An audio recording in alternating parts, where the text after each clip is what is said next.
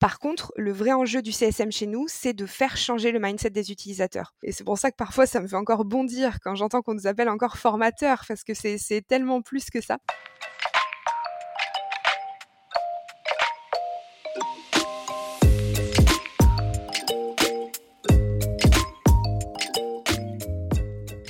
Bonjour et bienvenue dans CSM Co, le podcast du succès client et de ceux qui le font.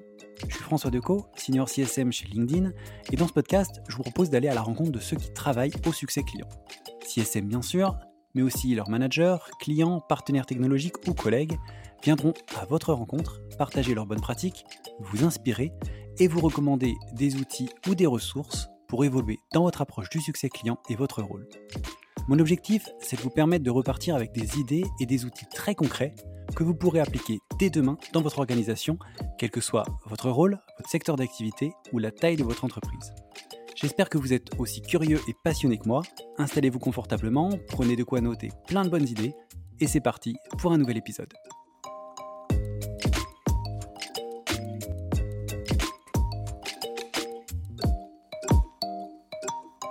Eh ben, bonjour Noélie, bienvenue dans CSM Co. J'espère que tu vas bien. Oui, bonjour François, merci beaucoup de m'avoir invité. Avec plaisir, je suis ravi de, t'avoir dans le, dans le podcast. et, ben écoute, pour démarrer, on a pas mal de sujets qu'on va, qu'on va aborder ensemble, mais pour commencer, un peu comme d'habitude, est-ce que tu peux bah, simplement te présenter et nous parler un peu de ton parcours et de ton rôle actuel? Oui, bien sûr. Alors, je suis Noélie Baron. Je manage l'équipe Customer Success chez Assess First. Et alors, initialement, j'ai eu un parcours qui a toujours été orienté client.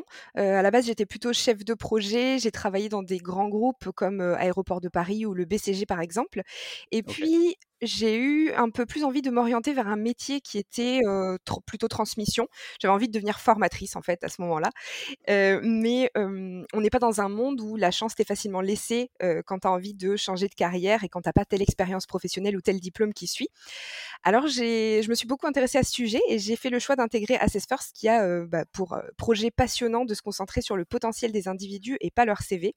Donc j'ai postulé chez eux pour participer à cette mission et puis un recrutement on va dire sans CV plus tard, me voilà. Et j'ai commencé comme formatrice en 2018. Et ça fait maintenant deux ans que je lead l'équipe euh, Customer Success. D'accord, donc tu as pu faire ce que tu voulais faire dans la formation et ensuite changer encore une fois de, job. Quoi. Et c'est exactement, donc c'était, euh, c'était parfait. En plus, on avait une petite euh, mobilité interne début 2019. Donc j'ai commencé comme formatrice pour bien bah, connaître euh, l'outil. Et ensuite, on a créé l'équipe Customer Success qui à l'époque n'existait pas. Et on a fait entrer d'autres typologies de jobs dont j'imagine que je parlerai un peu plus tard. Mais j'espère bien, j'y compte bien. tu, viens de nous parler d'Assess First et de la, de la mission. Est-ce que pour ceux qui ne connaîtraient pas, tu peux nous en dire un peu plus? On vous a pas mal vu euh, dans l'actualité, en tout cas sur LinkedIn dernièrement, euh, pour euh, des, questions de, de, géographie. On peut travailler n'importe où, etc. mais pour ceux qui n'auraient pas vu passer ça et qui ne connaîtraient pas, est-ce que tu peux nous, nous expliquer, nous en dire un petit peu plus sur ce que fait Assess First et cette mission dont tu nous parlais? Oui, bien sûr. Alors, Assess First, c'est une solution prédictive d'évaluation des talents. En gros, on va venir se concentrer sur le potentiel humain, donc pas votre CV, pas vos expériences précédentes, mais qui vous êtes réellement et quels sont les talents naturels de chacun. Pour ça, on a développé trois questionnaires. Un questionnaire de personnalité qui permet de dire qui vous êtes, un questionnaire de motivation et un questionnaire sur les capacités de raisonnement qui permet de prédire euh, pour le coup ce que vous êtes en capacité de faire. Et finalement, cette découverte du potentiel, elle a deux enjeux majeurs. Le premier, ça va être évidemment d'aider les entreprises et notamment les professionnels des ressources humaines à recruter les bonnes personnes, à créer des équipes efficaces euh, qui ont une bonne affinité pour travailler ensemble. Et le second enjeu, il va être d'orienter chaque individu, pour le coup, euh, dans son choix euh, concernant son poste, son entreprise. Et on sait qu'au-delà des tâches sur un poste, ce qui va générer du turnover aujourd'hui, ça va vraiment être l'adéquation avec un manager, par exemple. Et de la même manière, on ne va pas s'épanouir tous dans la même culture d'entreprise. Donc tous ces éléments, on peut les analyser grâce à l'évaluation du potentiel. Et on sait que c'est un enjeu vraiment capital aujourd'hui parce qu'avec la crise qu'on est en train de vivre, il y a des entreprises qui sont dans des situations financières très complexes et pouvoir se dire par exemple qu'en interne, tu as des collaborateurs qui ont le potentiel pour occuper les postes dont tu as vraiment besoin, ça va permettre de mener par exemple, de belles campagnes de reskilling à la place de licenciés. Ok, et donc c'est un outil qui peut être utilisé au moment du recrutement, mais aussi tout au long de la vie de l'employé dans l'entreprise, c'est ça? Oui, exactement. Et ça va être surtout l'enjeu. On va se dire le même outil pour toute utilisation, en fait, tout, comme tu as dit, hein, toute la durée de vie du collaborateur dans l'entreprise, au moment de son recrutement, pour de la mobilité interne, pour la création d'équipes, pour des affinités managériales, l'animation de séminaires ou de team building, et du développement de collaborateurs aussi en termes d'accompagnement quand lui, parfois au, cours de sa carrière, il sait pas trop où il en est, il sait plus trop quelle est sa valeur ajoutée et quelles sont ses compétences. On va pouvoir évaluer son, son potentiel pardon, grâce à Assess First. Et par exemple, si là tu m'as donné envie de faire le test, on peut le faire comme ça ou c'est c'est obligatoirement dans le cadre d'une entreprise? Ah, tu peux tout à fait le faire comme ça. et comme on a ces deux volets, avec plaisir, je peux t'envoyer une invitation à passer les questionnaires. D'ailleurs, je peux l'envoyer à tout auditeur qui a envie de le faire avec plaisir. on, en fait, on a deux volets sur Assess First. Donc, il y a forcément le volet que on appelle recruteur ou en tout cas utilisateur, avec différentes fonctionnalités pour gérer ses campagnes de recrutement, gérer ses campagnes de mobilité, observer le potentiel des collaborateurs, etc. Et on a l'autre volet, si tu as envie de passer les questionnaires de façon individuelle, où ça va te permettre effectivement d'avoir les résultats concernant ton potentiel. tu vas même avoir des pistes d'orientation, quel type de métier tu peux faire, dans quel type de carrière tu peux t'orienter. Donc ça, ça va être très intéressant et tu reçois les résultats immédiatement. tu n'as pas besoin que quelqu'un t'envoie les résultats de, ton propre test, en fait. Tu vas pouvoir les, les recevoir dès que tu les as passés. Donc ça, ça te donne encore plus envie de les passer, j'imagine. yes, carrément. Je, vais, je vais regarder ça. écoute, merci en tout cas, très clair comme, comme présentation. On va revenir du coup un peu au rôle de, bah, du CSM dans, dans, tout ça. Mais avant, pour démarrer, euh, j'aimerais que tu m'expliques un peu l'organisation commerciale chez Assess First et donc bah, quel va être le rôle du CSM justement dans cette organisation? Comment il est arrivé ce rôle? Tu disais que ça faisait euh, quelques, quelques années seulement qu'il y avait ce rôle de CSM. Euh, et notamment, après, quand on parlait de la mission du, CSM, tu parlais du changement de mindset des, des clients. Donc voilà, si tu peux revenir un peu sur tout ça, l'organisation commerciale, le rôle du CSM dans l'équipe. Mmh. tout à fait. Alors, juste avant d'entrer dans l'organisation et le rôle du CSM, je fais juste un petit point parce que je pense que pour la compréhension, ça peut être pas mal. le petit point, il va être sur l'organisation de l'équipe, puisqu'il n'y a pas que le CSM dans l'équipe CS chez nous. En fait, on a trois typologies de jobs différents, ce qui rend, bah, l'accompagnement très intéressant et très challengeant. on va avoir un premier job qui est plutôt care, donc avec le support technique. Un un deuxième qui va plutôt être, en fait, qu'on appelle Customer Insight Manager chez nous, qui va plutôt avoir une casquette de chef de projet, donc orienté analyse des data, en fait, pour nous aider à prendre les meilleures décisions possibles en interne vis-à-vis du client.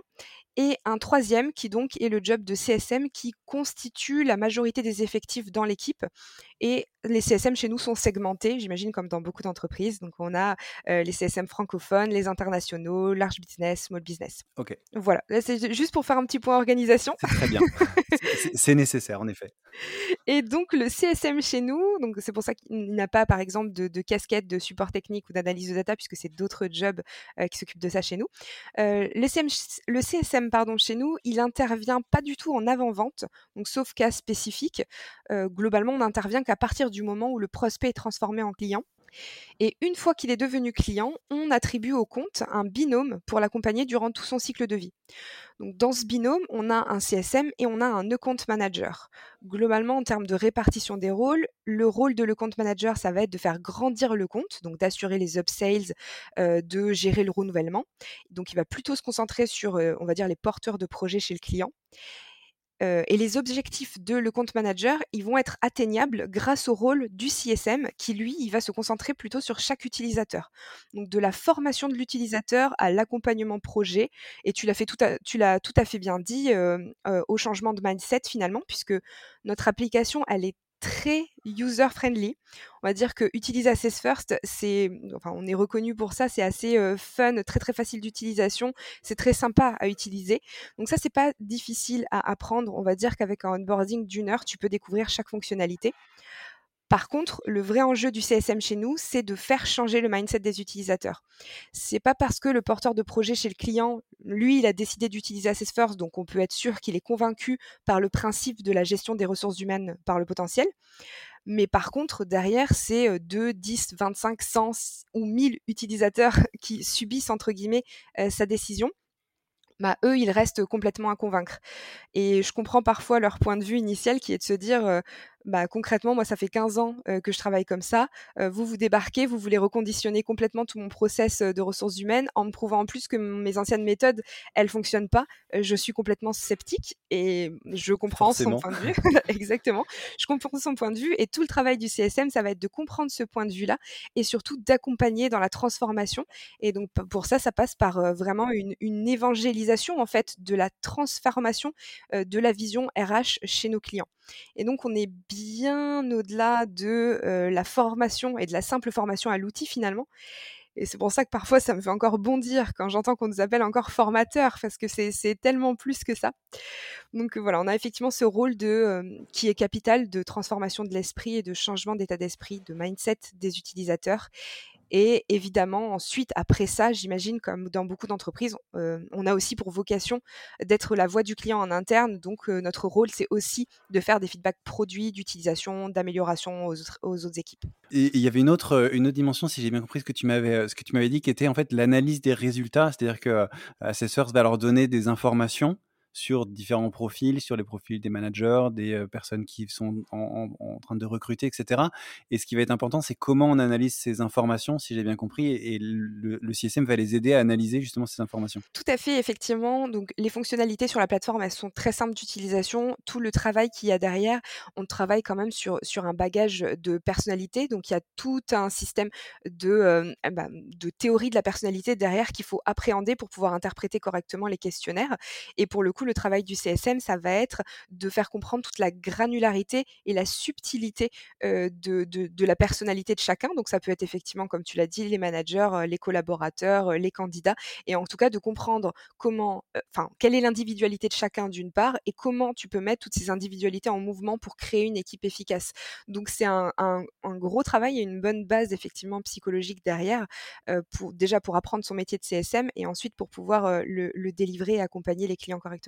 Ok, et, justement, cette dimension un peu, euh, alors on va dire psychologique, entre guillemets, je ne sais pas si c'est à ce point-là de la psychologie, mais euh, tu, tu, tu, peux me le dire d'ailleurs, euh, cette dimension-là fait partie des compétences que vous recherchez chez un CSM lors du, du, recrutement, ou c'est une, une, compétence qu'on acquiert quand on rentre chez Assessors? Comment vous accompagnez les CSM sur cette, cette compétence qui n'est pas forcément celle qu'on qu'on a dans tous les profils de CSM en fait. Effectivement, de, de toutes les entreprises avec qui j'ai échangé, c'est vrai que la base psychologique, elle n'est pas attendue, elle est pas attendue partout. Euh, alors effectivement, c'est mieux chez nous d'être psychologue du travail pour pouvoir, en fait, pour, pour avoir cette base hein, initiale pour, pour faire son métier. Après, c'est pas indispensable dans le sens où, euh, pour nous, on part du principe, et ça c'est le principe d'Assess First aussi, que tout ce qui peut s'apprendre, euh, on l'attend pas comme prérequis dans la prise de poste. Par contre, tout ce qui ne peut pas s'apprendre, donc à savoir les soft skills, euh, tout ce qui va faire l'ADN d'un CSM, ça va être indispensable à la bonne réussite du job en termes de performance ou en termes d'engagement.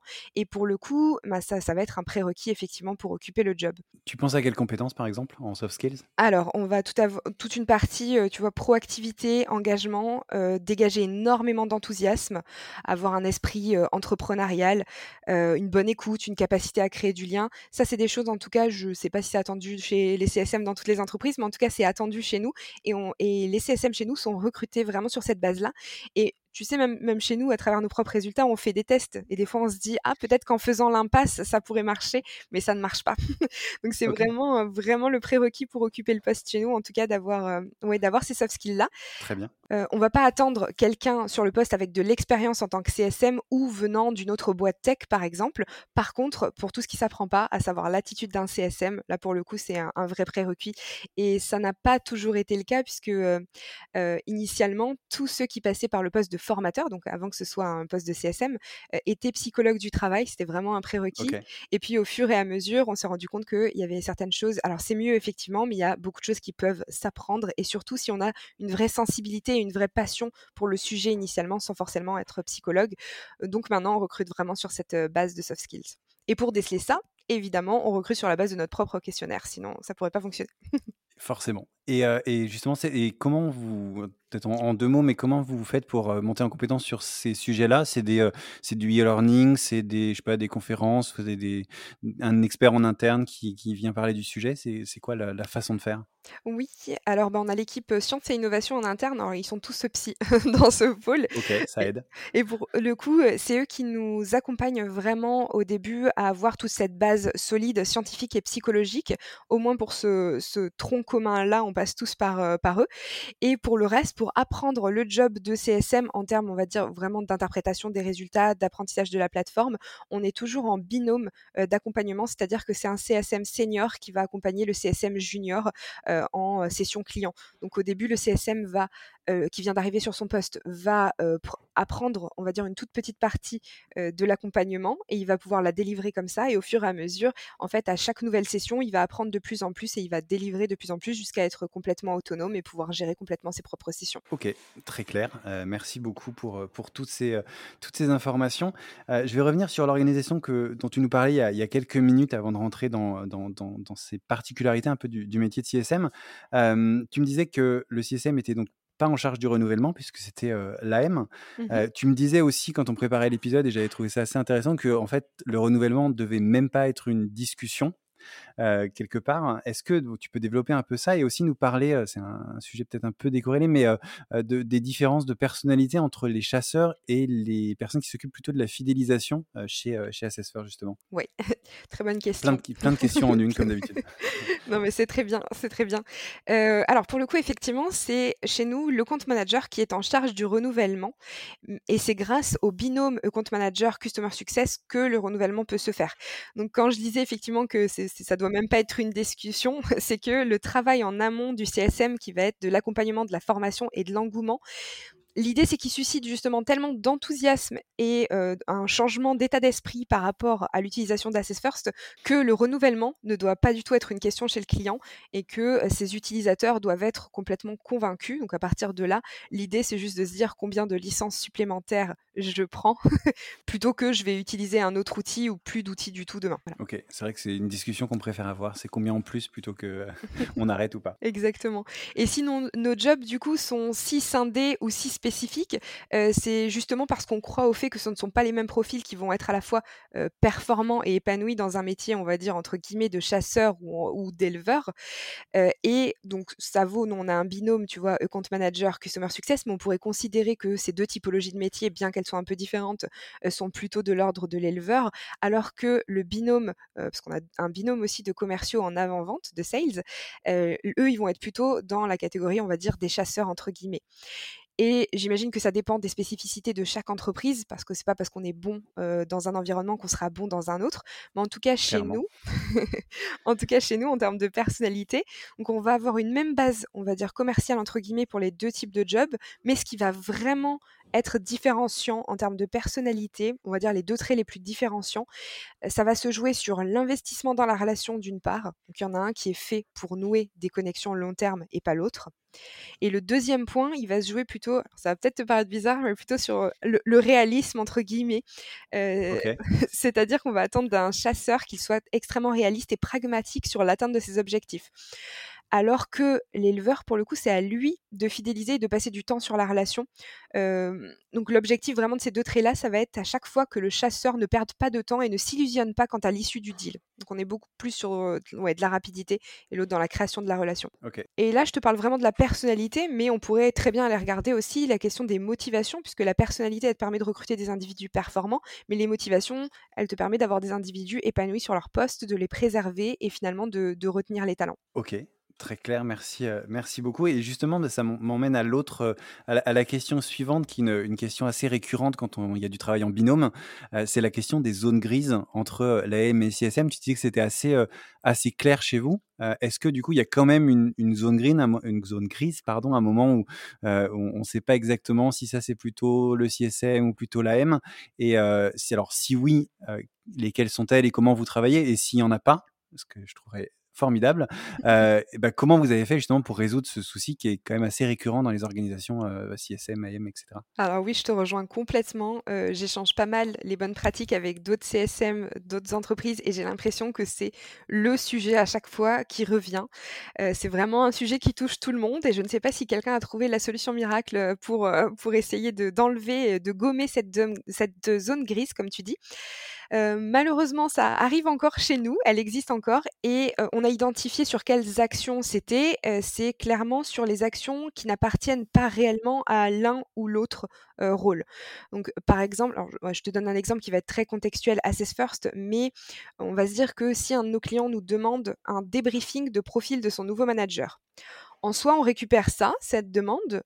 L'AM et le CSM sont qualifiés pour le faire, mais ce n'est ni vraiment de l'accompagnement de user puisque admettons le manager n'est pas user, donc ce n'est pas le CSM. Et en même temps, c'est pas non plus dans les tâches vraiment de l'AM, sauf si le client précise que le renouvellement ou le développement du compte est en péril si le manager n'est pas convaincu. Donc à ce moment-là, on a une vraie zone grise euh, qui se crée et quand elle apparaît chez nous, c'est généralement l'AM qui le tranche, tout simplement parce que on va dire le, poids et la responsabilité du renouvellement est plutôt sur ses épaules, euh, même si on va dire euh, que j'aime bien dire ça, mais que le CSM lui déroule le tapis rouge pour pas qu'il y ait de, pour qu'il y ait même pas de questions en fait sur le renouvellement. Mais en tout cas, si le client ne renouvelle pas, la pression est sur ses épaules. Donc c'est l'AM qui va trancher et parce qu'il a une visibilité sur la date de renouvellement, sur les précédents échanges, etc. Et c'est lui qui va décider s'il vaut mieux prendre la main si l'action est plutôt chez lui ou si l'action est plutôt chez le CSM. Et la plupart du temps, ça, ça se passe très bien parce que c'est fait en bonne intelligence, mais effectivement, quelquefois, ça entraîne des frustrations, généralement quand le CSM ne comprend pas la décision, parce qu'elle n'est pas réellement euh, justifiée ou comprise. Donc pour éviter que ça se produise, pour répondre enfin à ta question.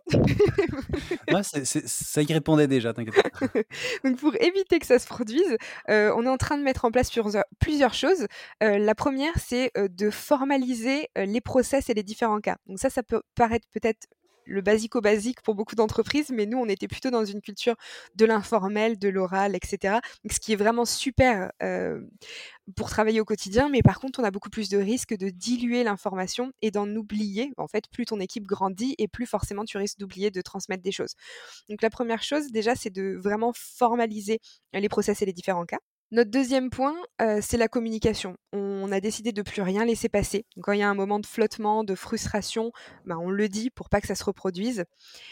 Et le troisième point, qui n'est pas le, on va dire le moins important, ça va être de prendre les bons réflexes dès le onboarding des nouveaux collaborateurs. Parce qu'une fois que tu as pris les mauvais réflexes, c'est foutu. en effet. Donc, on est en train de retravailler tout l'espace onboarding euh, pour que chacun puisse être bien accompagné et ne plus laisser la place au doute. Et puis, comme tu l'as dit en introduction, on est passé en, full remote. Euh, donc, en plus de ça, on veut s'assurer que dans chacune des équipes, donc même pas que CSM et pas que AM, mais que dans chacune des équipes, tout le monde ait le même niveau de onboarding, euh, la même diffusion finalement de, de l'ADN et des exigences de l'entreprise. Et pour ça, ça veut dire tout recenser et être sûr aussi d'avoir un espace d'accompagnement adéquat pour chaque nouveau, nouvelle recrue finalement.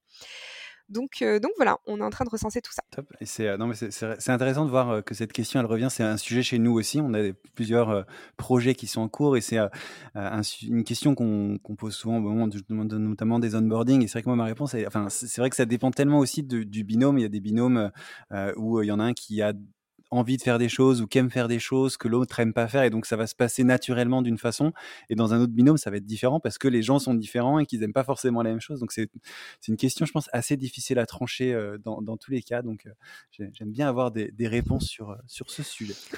oui bah, de même parce que quand j'échange avec les gens c'est effectivement une des questions enfin quand j'échange avec d'autres CSM c'est vraiment la question dans toutes les entreprises. Et j'ai pas l'impression que quelqu'un ait à l'heure actuelle trouvé de solution miracle pour ça parce que comme tu dis ça dépend des gens, ça dépend des entreprises.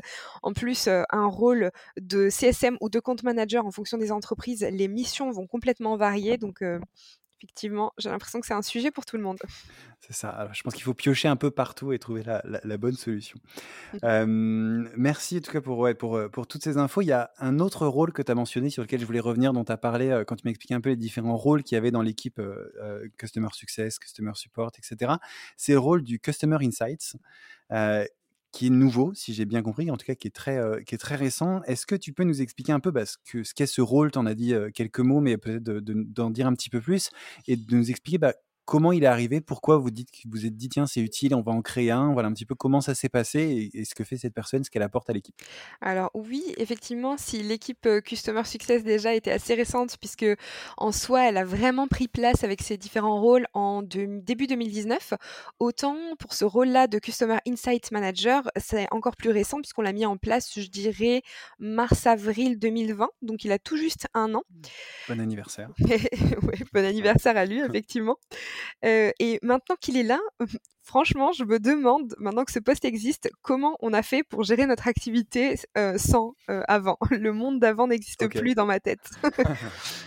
Donc, bah, pourquoi on l'a créé? C'est tout simplement parce qu'on s'est rendu compte de l'impact que pouvait avoir une bonne analyse et surtout une bonne utilisation des datas sur la gestion donc de notre activité commerciale d'une part, mais surtout de l'évolution du business. Donc, par exemple, la diminution du churn, l'augmentation du panier moyen, réussir à pousser l'utilisation de différentes fonctionnalités en fonction des users. Et on a décidé donc de créer ce rôle de Customer Insight Manager, donc on appelle CIM chez nous, qui est occupé en l'occurrence par un ancien CSM de l'équipe, donc il connaît parfaitement l'outil, les habitudes d'utilisation de nos clients, donc il avait déjà une bonne base pour pouvoir mettre en place en fait bah, tout ce qui sera utile au CIM. Et donc, le CIM a une vraie casquette de chef de projet en interne chez nous. Euh, il a pour objectif de mettre à disposition, on va dire, des données, fiables euh, concernant nos clients à toutes les équipes. Donc ça veut dire qu'il a une bonne connaissance des besoins techniques et business de chaque team euh, au-delà de la mise à disposition de cette data et il doit aussi être en mesure pour ceux qui en ont besoin de faire des recommandations euh, d'utilisation et d'évolution de nos actions, euh, que ce soit produits ou que ce soit des actions qu'on mène directement avec les clients. Et donc, pour le moment, c'est un poste sur lequel on s'est concentré donc sur toute l'année 2020 et où on a surtout, où l'enjeu a surtout été de mettre en place un outil qui va lui permettre de réaliser ce job. Donc, en l'occurrence, nous, on utilise Churn Zero. J'ai entendu hein, dans certains de tes podcasts que d'autres l'utilisaient aussi. En effet. Ça revient pas mal.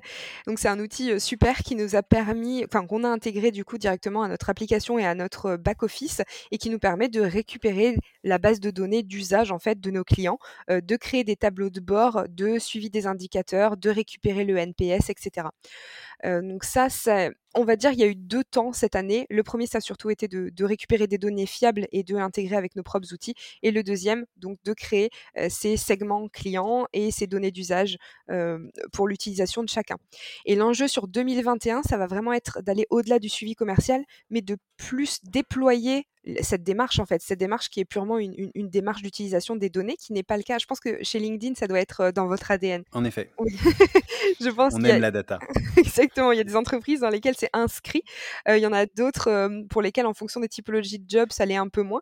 nous, ça l'est pas mal, mais pas chez tout le monde. Donc l'idée, ça va être quand même de, démocratiser tout ça et de d'avoir cette démarche dans toute l'entreprise pour un pilotage de l'activité vraiment de manière scalable. Ok. Et donc en fait, c'est vraiment quelqu'un qui peut être sollicité par toutes les équipes, que ce soit en, avant-vente, euh, par, euh, sur la, en, en, AM, en CSM, tout le monde peut, euh, à un moment ou un autre, interagir avec cette personne. Oui, tout à fait. Et là, justement, c'est surtout, on va dire que c'est... Alors, ils travaillent beaucoup avec forcément, on va dire plutôt ceux qui sont en après-vente, donc les AM et les CSM, surtout les AM pour la partie renouvellement.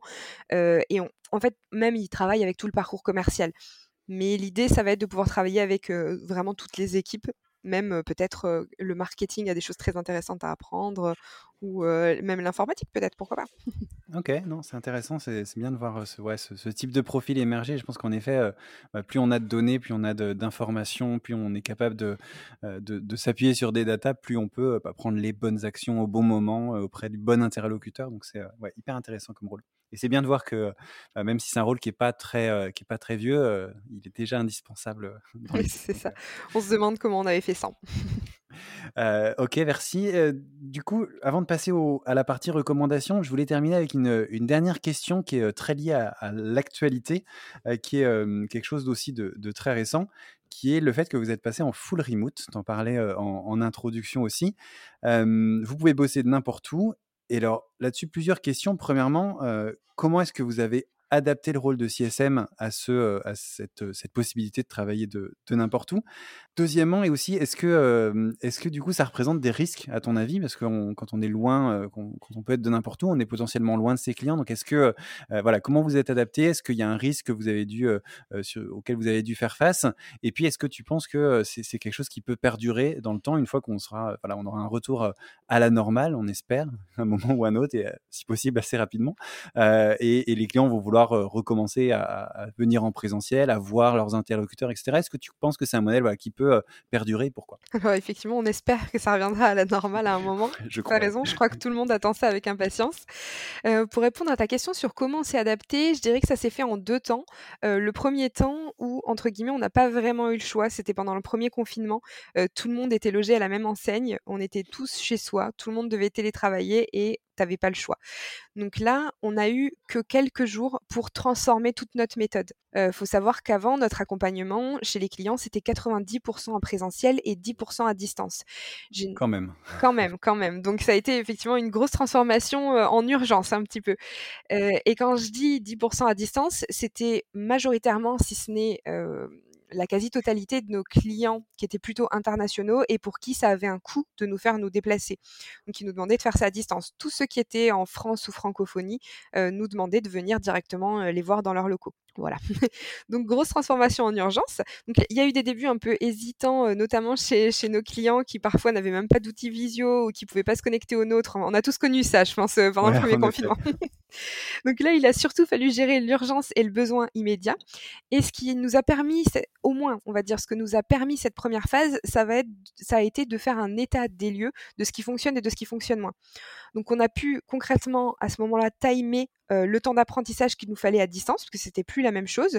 Combien de minutes maximum un client pouvait se concentrer sur ce qu'on lui disait, euh, quelle méthode interactive fonctionnait, qu'est-ce qui fonctionnait moins? Et à ce moment-là, on a vraiment fait des choix. On a abandonné, tu vois, on parlait de psychologie tout à l'heure, on a abandonné certaines parties qui étaient trop théoriques à distance, euh, qui fonctionnaient beaucoup moins. Et même parfois certains quiz. On avait des quiz qui fonctionnent très bien en présentiel pour faire prendre la dynamique. À distance, ça marchait pas du tout. Donc on a dû faire la méthode que j'appelle tuer ses petits entre guillemets, mais c'est triste on a beaucoup de choses à dire, mais il faut faire des choix, puisque de toute façon, ça ne sert à rien d'engorger le client et de lui donner trop d'informations qu'il ne va pas retenir. Donc ça, ça a été notre premier, notre premier temps euh, en urgence, voilà, de, transformation. Et l'étape 2, je dirais, je dirais même pas qu'elle a été faite avant, je dirais que c'est maintenant, euh, puisque maintenant on a une base solide qui fonctionne, qu'on a éprouvé avec les clients, et on est en train de tout remanier pour avoir le meilleur parcours possible. Euh, tu parlais d'ailleurs tout à l'heure de e-learning. On sait maintenant qu'on est en train de travailler sur toute une partie de digitalisation et qu'on a un accompagnement synchrone avec son CSM, mais au bon moment, un accompagnement, un accompagnement asynchrone à d'autres moments des moments de, de bonne pratique et d'échange avec les clients, même entre eux, parfois sans nous, euh, des fois accompagnés par nous. Et en fait, on essaye de vraiment mettre les bons outils et les bonnes interactions au bon moment. Donc, je dirais que, bien sûr, on s'est adapté euh, durant toute cette année, mais que les l'étape 2 de mmh, quel est le futur dans cette manière de fonctionner, bah, c'est maintenant qu'on est en train de le créer. Et, donc justement, ce futur, toi, tu le vois, vous allez continuer comme ça, quoi? On a goûté un petit peu à ça en septembre, par exemple, en sortant de couvre-feu, confinement, on a eu un temps qui est revenu un petit peu à la normale. Même à ce moment-là, il y a eu des clients qui nous ont fait quand même des demandes de présentiel, mais on se rend compte que c'était assez restreint. Donc s'il y a une chose que nous aura permis, en tout cas, de faire, ou aura permis plutôt aux entreprises, le confinement, c'est de démocratiser un petit peu le télétravail euh, qui n'était pas la règle pour tout le monde et qu'il est devenu bien plus maintenant. Et ça, c'est vrai que ça nous aide à, bah, faire passer notre accompagnement à distance et les clients n'en sont pas mécontents. On n'a pas du tout perdu, tu vois, en chiffre de satisfaction. On a la même satisfaction en présentiel ou à distance. Donc ça, ça a été un, vrai enjeu et un vrai challenge hein, pour nous, parce qu'on était reconnu pour ça, pour notre accompagnement en présentiel on a réussi en tout cas à garder le même niveau de qualité, donc on espère ne pas le perdre. Et quand on a goûté un petit peu à, ce déconfinement, on va dire, ou au moment où on pouvait tous se revoir, les clients nous ont demandé un peu plus de venir chez eux, mais c'était vraiment pas la, ça, restait pas la norme. Euh, pour te donner un exemple, donc avant, comme je te disais, on était 90% en présentiel, 10% à distance. Ça voulait dire que tous les CSM allaient plusieurs fois par semaine chez des clients différents. Là, en septembre, on a eu une demande par CSM et par mois, alors qu'avant, on était sur un rythme de plusieurs fois par semaine. En effet. Et puis, on sait très bien qu'on on aura toujours des clients qui nous demanderont de, venir les voir. Il y en a qui préfèrent ça. Donc, on ne fera pas l'impasse sur eux de toute façon, mais ça ne sera pas Ce ne sera pas la majorité des cas. Ok, donc un, un, risque très, très faible selon toi, et puis, et puis une situation qui va de toute façon perdurer. Oui. Et puis, on se rend compte que les, clients aiment bien nous poser la question. En plus, euh, généralement, dans, les, premières minutes d'échange qu'on a avec eux, la question, c'est plutôt euh, dans quel coin vous êtes euh, Est-ce que tu as déjà visité ma région? Il a beaucoup ce genre de choses. Tu devrais venir, etc. Donc, c'est plutôt. Ça, devient un sujet de, discussion et en fait, ça permet justement de peut-être plus se rapprocher des clients qu'on le ferait en présentiel quand on est un peu formel. quoi. Oui, ça devient même ouais, un sujet de, de création de liens et d'échanges. Ouais, tout à fait. Ok, intéressant. Écoute, merci beaucoup pour, euh, pour tous ces éléments. J'avoue que j'étais assez curieux sur cette euh, dernière question. Je pense que c'est quelque chose euh, dont, dont on a tous un peu envie aussi. Et on se dit que c'est vraiment un mode de travail qui pourrait être sympa. Donc, c'est intéressant de voir bah, comment ça se passe chez, des gens qui l'ont fait, qui l'ont mis en place. Donc, merci pour ces éléments. Et pour finir, on arrive à la, à la fin de l'épisode avec les deux questions habituel sur les recommandations. Et la première partie, c'est la recommandation d'outils. Donc, tu as parlé de Churn Zero, qui avait l'air un, outil, en tout cas, que vous utilisez beaucoup. Est-ce qu'il y a d'autres outils que, que, vous utilisez pour collaborer, pour travailler ensemble, etc., etc., qui sont hyper importants? Alors, pour, travailler ensemble, j'ai entendu déjà plusieurs personnes, dans ton podcast en parler, effectivement, de l'incontournable Slack. C'est vrai, comme je disais tout à l'heure, nous, on n'est pas on n'a pas de culture, du formel, donc on passe, en fait, dès que dès qu'un sujet ne concerne pas directement où il n'y a pas un client dans la boucle, on passe par Slack, on ne s'envoie jamais de mail, par exemple. Donc, effectivement, c'est un bon outil de collaboration. On utilise pas mal aussi Notion. je ne sais pas si tu connais. Ouais, ça a déjà été mentionné quelques fois. C'est plus récent, mais ça a été mentionné un peu, ouais. Alors, Notion, ça nous permet d'être vraiment le Wikipédia interne, comme on est vraiment en train de tout centraliser. Euh, c'est un outil qui te permet à la fois de faire beaucoup de choses, donc un petit peu euh, un mi-chemin, je dirais, entre Confluence, le Drive et Trello. Euh, ça te permet de gérer des projets, de recenser des choses, de faire différents espaces, etc. Donc, on l'utilise pas mal. Donc ça, c'est plutôt pour la partie collaboration. Pour la partie job, effectivement, donc on a Churn Zero pour, pour le CIM. pour le les CSM, évidemment, maintenant qu'on est passé à distance, on a tous les outils de, visio notre disposition. Pour le care, on a la partie Zendesk, que j'ai entendu pas mal aussi citer. en effet. Et, moi, on va dire plutôt pour mon boulot de manager, évidemment pour la partie recrutement et même gestion d'équipe, ben, je m'appuie sur, sur l'outil Assess First qui permet d'avoir un petit mode d'emploi de chaque personne de mon équipe en termes, ne serait-ce que tu vois, d'attente managériale ou de motivation sur le poste. Et ça me permet de, beaucoup mieux driver mon activité. Ok, merci. Et c'est vrai que bah, c'est un sujet qu'on a déjà eu aussi dans le podcast, c'est quand on peut utiliser son outil dans son entreprise, on est encore plus à même de l'expliquer aux clients, de travailler avec eux sur un outil qu'on connaît forcément beaucoup mieux. Donc, c'est bien de pouvoir utiliser son outil. top. Et sur la deuxième partie, bah, la recommandation, c'est plus recommandation de lecture, articles, podcasts, vidéos, enfin tout ce qui peut t'inspirer, que ce soit pour ton rôle de manager, de, de, l'équipe CSM ou même professionnellement de manière générale. Alors, il y a un livre que je conseille, je pense à tout le monde, mais, à mais particulièrement à ceux qui ont à gérer les relations humaines. Euh, que, ce, que ce soit euh, en interne, en externe.